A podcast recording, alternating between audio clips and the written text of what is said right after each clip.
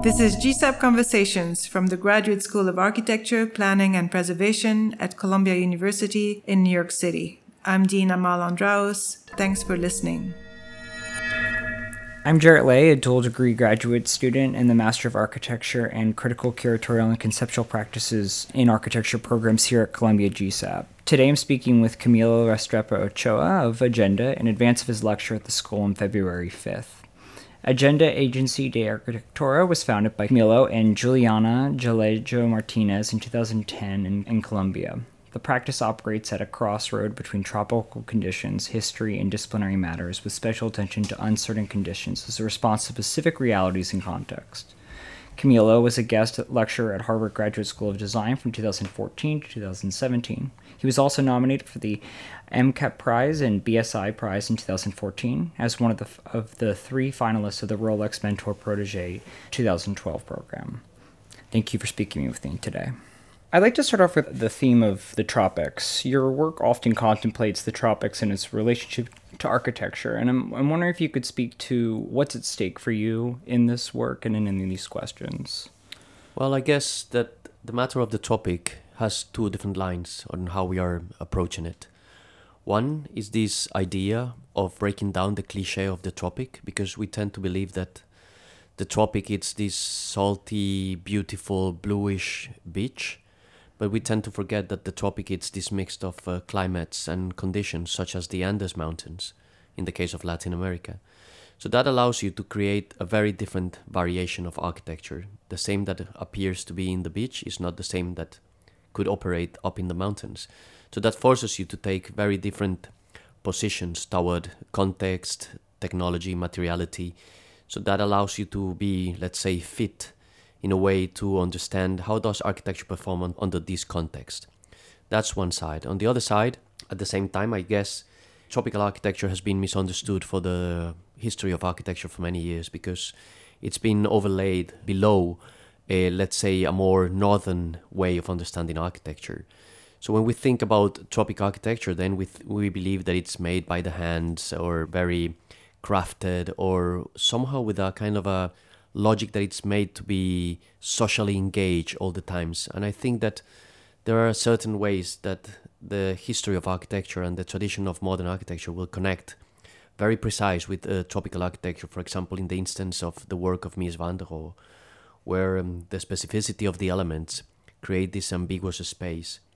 And I'm pretty much interested in the ambiguity of conditions of space, but played by very specific role of the elements.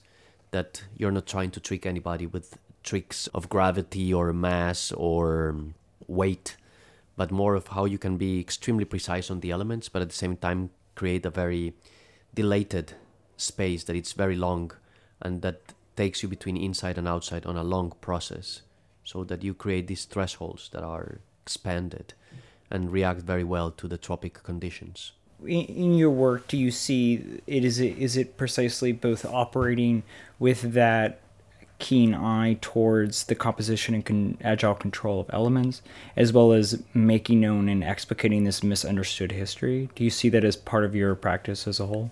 Yes i think especially in the case of ourselves coming from Colombia, we are not we don't have a strong heritage as Peru or Mexico could claim, or we don't have as a European influence as perhaps Argentina could tell. We are more close to, a, let's say, a Brazilian kind of approach without the masters, without the Brazilian masters.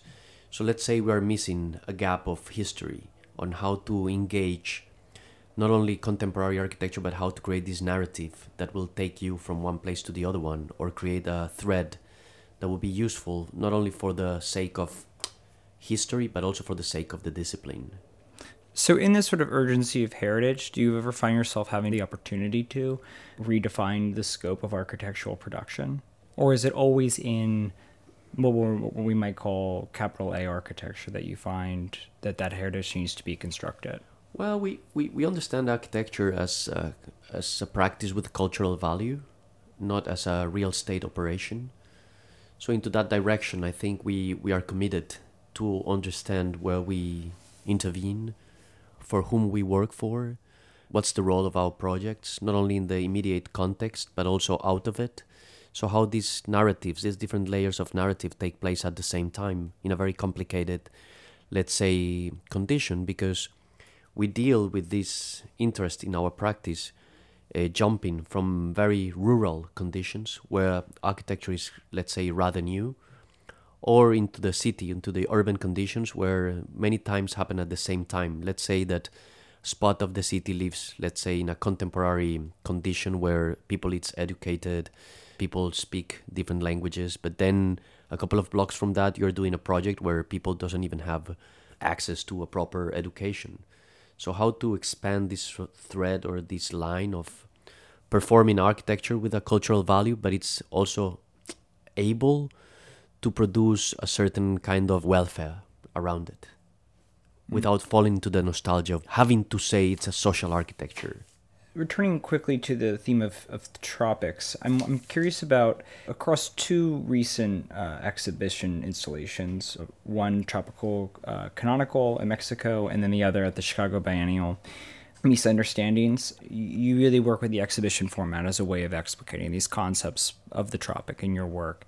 And I'm curious about how you approach this differently from the work of permanent built works like those that you've just described various rural and urban context. In short, how does the curatorial space of the exhibition figure into your work as a practice? Yeah. Well, we, we, we, we believe that every every space is subject to a transformation, and I think the role of architecture plays that very well. How to transform a space, how to create an experience that previously was not there. In that sense, our installations, as our architecture tries to engage with these conditions. For example, for Chicago, we had a very narrow and very long hallway, pretty much like a bridge connecting two parts of the building. Let's say a, a very much anonymous place with no interest, I will say.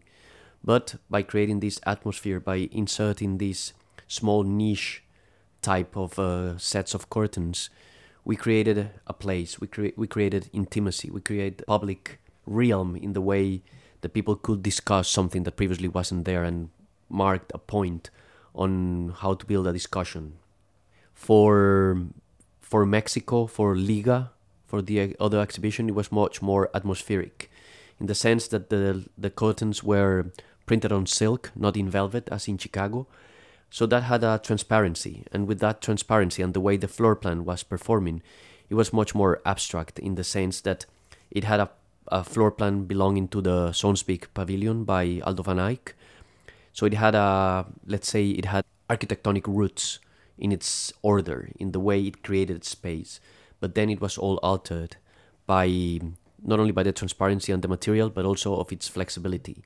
By being able to move with the wind, uh, it was near a door, so the wind came in, moved, so it was always changing with the light of the day, with the way it created layers from the windows. So it was more responsive to a place, while Chicago was much more about creating a place in itself.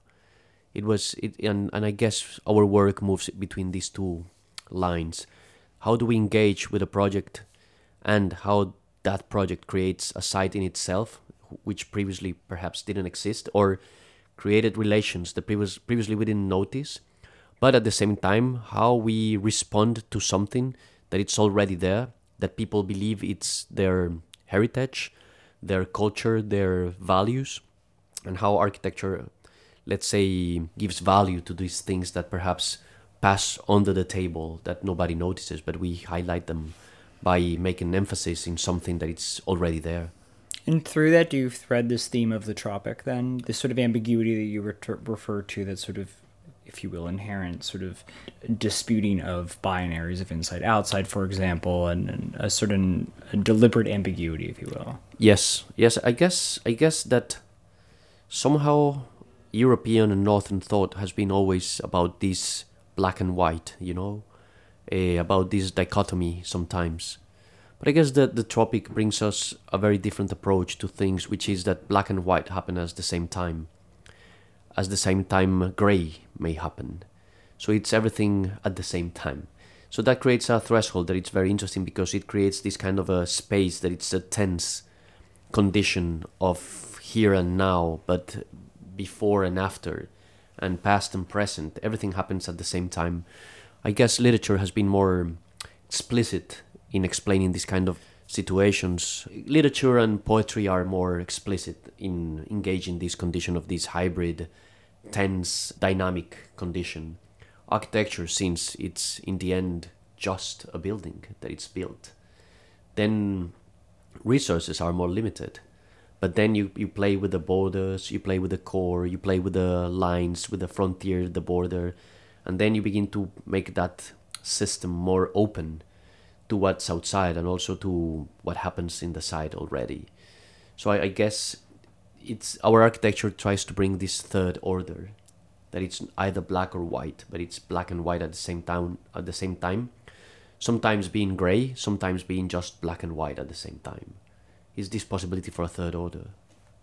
That brings us nicely into something you briefly remarked on earlier, which is uh, speaking of architecture in terms of cultural production, cultural value, and identity. I'm curious how you arrived at the ter- at these terms for for an architectural practice. For the third order and For the third order, yeah. and, and more broadly, this sort of con- this sort of uh, common language of cultural production, adding cultural value. Yeah. Well, I, I think that architecture, it's this discipline that it's wonderful in the sense that it brings many disciplines together, but in the end, its response, it's architecture itself, belonging to the discipline. It's it's like a train station where things meet and depart all the time. So in that sense, we, we strongly believe that architecture is the design of relationships in space, much more than giving shape to the void. So when you believe that you are putting relations together, that they match, they coincide in a in a building, in a built structure, that it's making also a clear difference between artificial and nature, uh, making a clear division of politics, sociology, but that in the end is this building where things happen in a certain way. I guess in that sense, architecture is always a very optimistic discipline because it's always trying to put things together rather than tearing them apart. And coming from that idea, we through some readings and and different authors, you, you realize how this is possible to engage with. For instance, the work of uh, Homi Bhabha about um, the hybrid space, or where, where he points out the idea or reflects more on the idea of difference rather than diversity.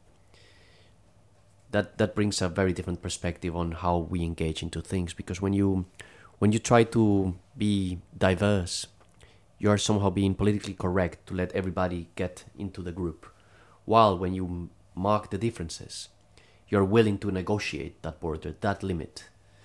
And I guess in that negotiation is where this hybrid space appears, where this uh, possibility of being more democratic, more itself, it's where architecture is very open to these conditions in a in a an extremely philosophical way. But let's say I'm much more interested in the to the disciplinary frame of it in more constrained i would say in architecture for architecture. Of course with the um, need of beauty somehow. Beauty it's important. So it's interesting because i mean this i mean your work very clearly resonates within this very precise frame of disciplinary that disciplinary space of architecture right? Like going back to the curtains for example right? Both speaking to their context in different ways etc but always calling attention to the means and modes of architectural production and composition and elements um, thereof. At the same time, you've also mentioned earlier how architecture's relation to that of, of welfare and, and a certain social or political efficacy to the work, right? And in in some senses, your work is kind of accumulated around this question of architecture's political agency as both a broader conceptual framework of production as well as an instrument of political actors. And it's interesting because I how you've been careful to inscribe architecture's agency within larger political institutions, specifying it always as an instrument, not as an independent agent. And I was wondering if you could expand on how you arrived at this qualification of the of architecture's agency. Yeah, I guess I guess I became a little bit disenchanted or disappointed in the last years about too much too much discussion, I would say, or too much expectations about how can architecture solve the problems of the world somehow. So the discipline for a while claimed that a building change a landscape, a building change a neighborhood, a building change a society. And uh, when you when you look into it in a more detailed way, you see that before all that, either we like it or not, it's politicians. And that's our greatest curse of this age that still we depend on politicians. It depends on how we choose who leads us and who will take us somewhere else. Because it's these people that have the power to pull the strings, the right or the wrong strings, to go toward one direction or another direction. And then architecture becomes just a tool. It's just a system on how to give materiality to these policies. So when we try to compare architecture with politics in that sense, it doesn't work. Architecture is a servant, and it has always been. And I don't see other way of being out of that logic. Because we need a client. We need somebody to pay for our thoughts. And that's our biggest curse. Is were there any particular projects or moments when you came to sort of confronting the limit of what you perceive as the agency of architecture? As with the client, maybe maybe in particular yeah client. You see i mean you, you see the power of architecture of course giving something to people that previously wasn't there. For example it's amazing to see all these coffee families that uh, we attended with our coffee processing facilities to see more or less 1200 families going and bringing the coffee there enjoying the building enjoying a shade as simple as that.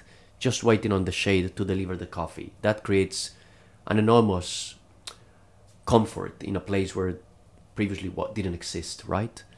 But then you see that how limited it is in the sense that if it wasn't for the CEO of the company that chose to re-engage these facilities from a different perspective and create value out of just having a kind of a completely enclosed box as it used to be for the last years then you had to struggle to convince people that architecture can change reality.